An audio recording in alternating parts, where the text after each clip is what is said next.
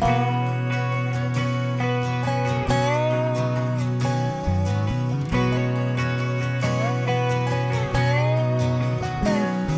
mama used to say not to worry, cause it's just like a rocking chair.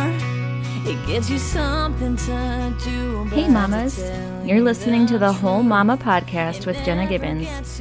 We'll talk all things motherhood and how to build a solid foundation for our children.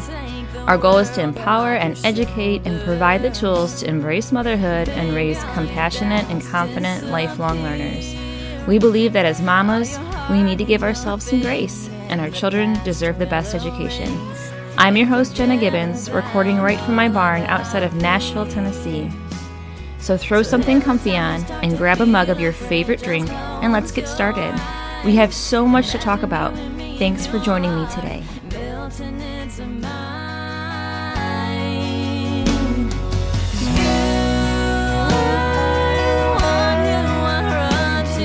One I want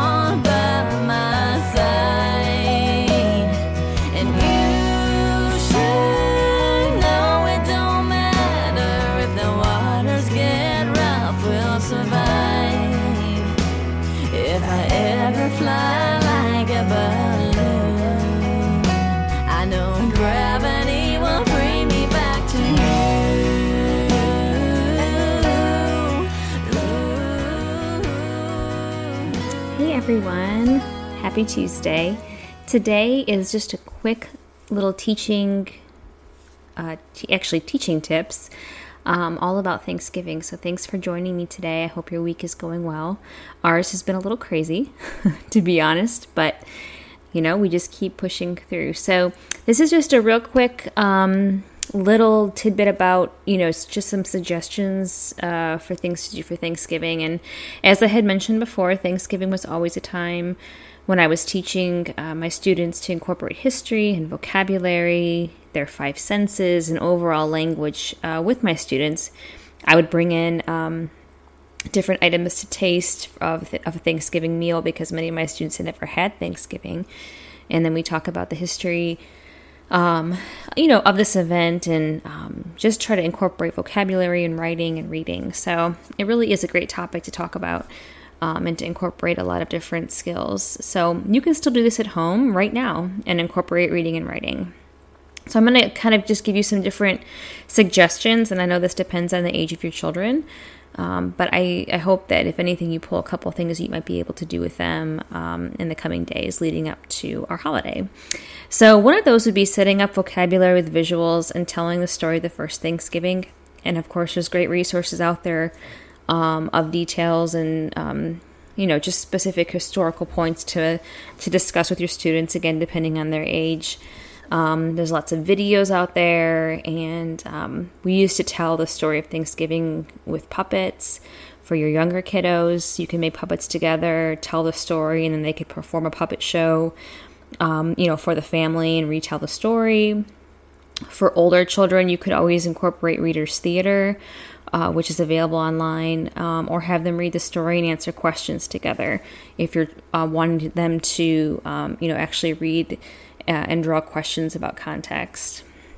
And then some other great activities um, that I, can't take credit myself, but I've pulled together from other wonderful blogs and, um, you know, just teachers and, and parents. One of those is a color coded straw gratitude game. So um, each color would ask the child or, or actually even yourself um, you know what you'd be grateful what you're you're grateful for. So for example blue might say a person you're grateful for. Green might be um, you know an experience you, you're grateful for this year. So just kind of a great way to reflect on um, this crazy year of 2020 um, another great thing you could do would be make placemats and, lam- and laminate them for Thanksgiving night. I've done that with my students with their handprints, and um, you could incorporate writing about what they're thankful for this year, and then just laminate them, and they can use them that night uh, for th- you know for their meal. Um, there are tons of readers out there. I'm not sure um, if you've ever visited Teachers Pay Teachers um, and uh, any other parent resources, but there are lots of different readers that you can print off and read together. They can highlight words. and um, you know just talk about the different sentences that they're reading and that in itself will help them build comprehension and vocabulary um, journal writing of course reflecting on the holiday um, you could also have them reflect on what they're grateful for this year another fun activity is writing for writing is if you said um, if i had a pet turkey i would and just kind of get their creative um, this kind of flowing. They could decorate a turkey. One of the teachers I used to work with, they had a contest for the most creative decorations for their turkey. Um, kids would use different feathers and cereal and paper and all kinds of glitter, and um, it was just a really fun way to, um, I don't know, just celebrate Thanksgiving and decorate a turkey and be creative. If you have a pocket chart at home with your children, you could always make sentences about Thanksgiving and have them read uh, with you, and that's a great way to kind of see vocabulary words and incorporate sight words as well. Of course, YouTube is great for songs and read alouds about turkeys and Thanksgiving. With my little guy and even and my five year old, I'll have um, songs going on throughout the day just to build comprehension and vocabulary about really whatever topic we're talking about. So right now it is you know turkeys and just Thanksgiving in general. Um, story sequencing is great with pictures and words. I'm a huge advocate for interactive notebooks and lap books. Those are all available online as well to build vocabulary and comprehension about Thanksgiving. Um, with my little guy right now, my five year old, we label the parts of a turkey on chart paper. And usually he'll help me sound out the words and so that's really great with phonetic awareness and, and phonics to see kind of what he's able to create in terms of um, the words in different parts of a turkey. And then we'll talk about, you know, the, if he's close to the, the correct spelling, um, what the correct spelling is. But many times um, it's just great to see, you know, phonetically that he can make those words um, and label the parts of anything a pumpkin, a turkey, apples. We've done all of those.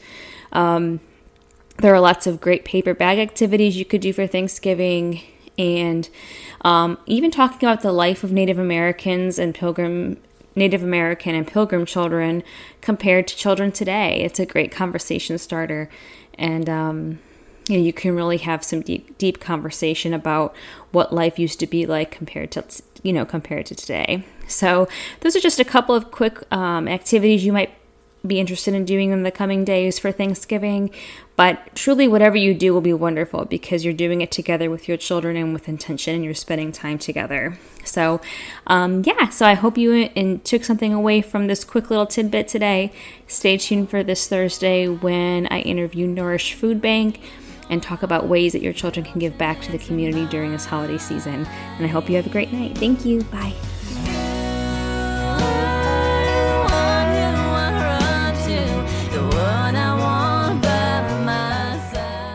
Thank you for joining me at the barn today for the Whole Mama. I hope you've laughed, reflected, and learned something valuable to take home to your family.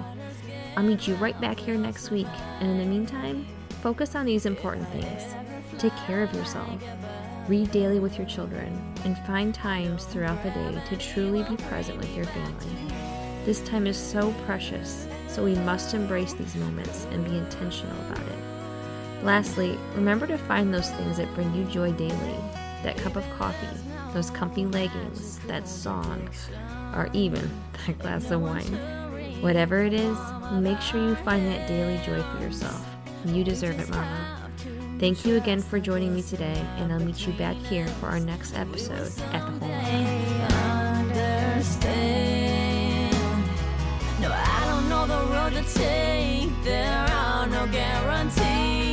but all you have to do is take my hand, and I know you'll see.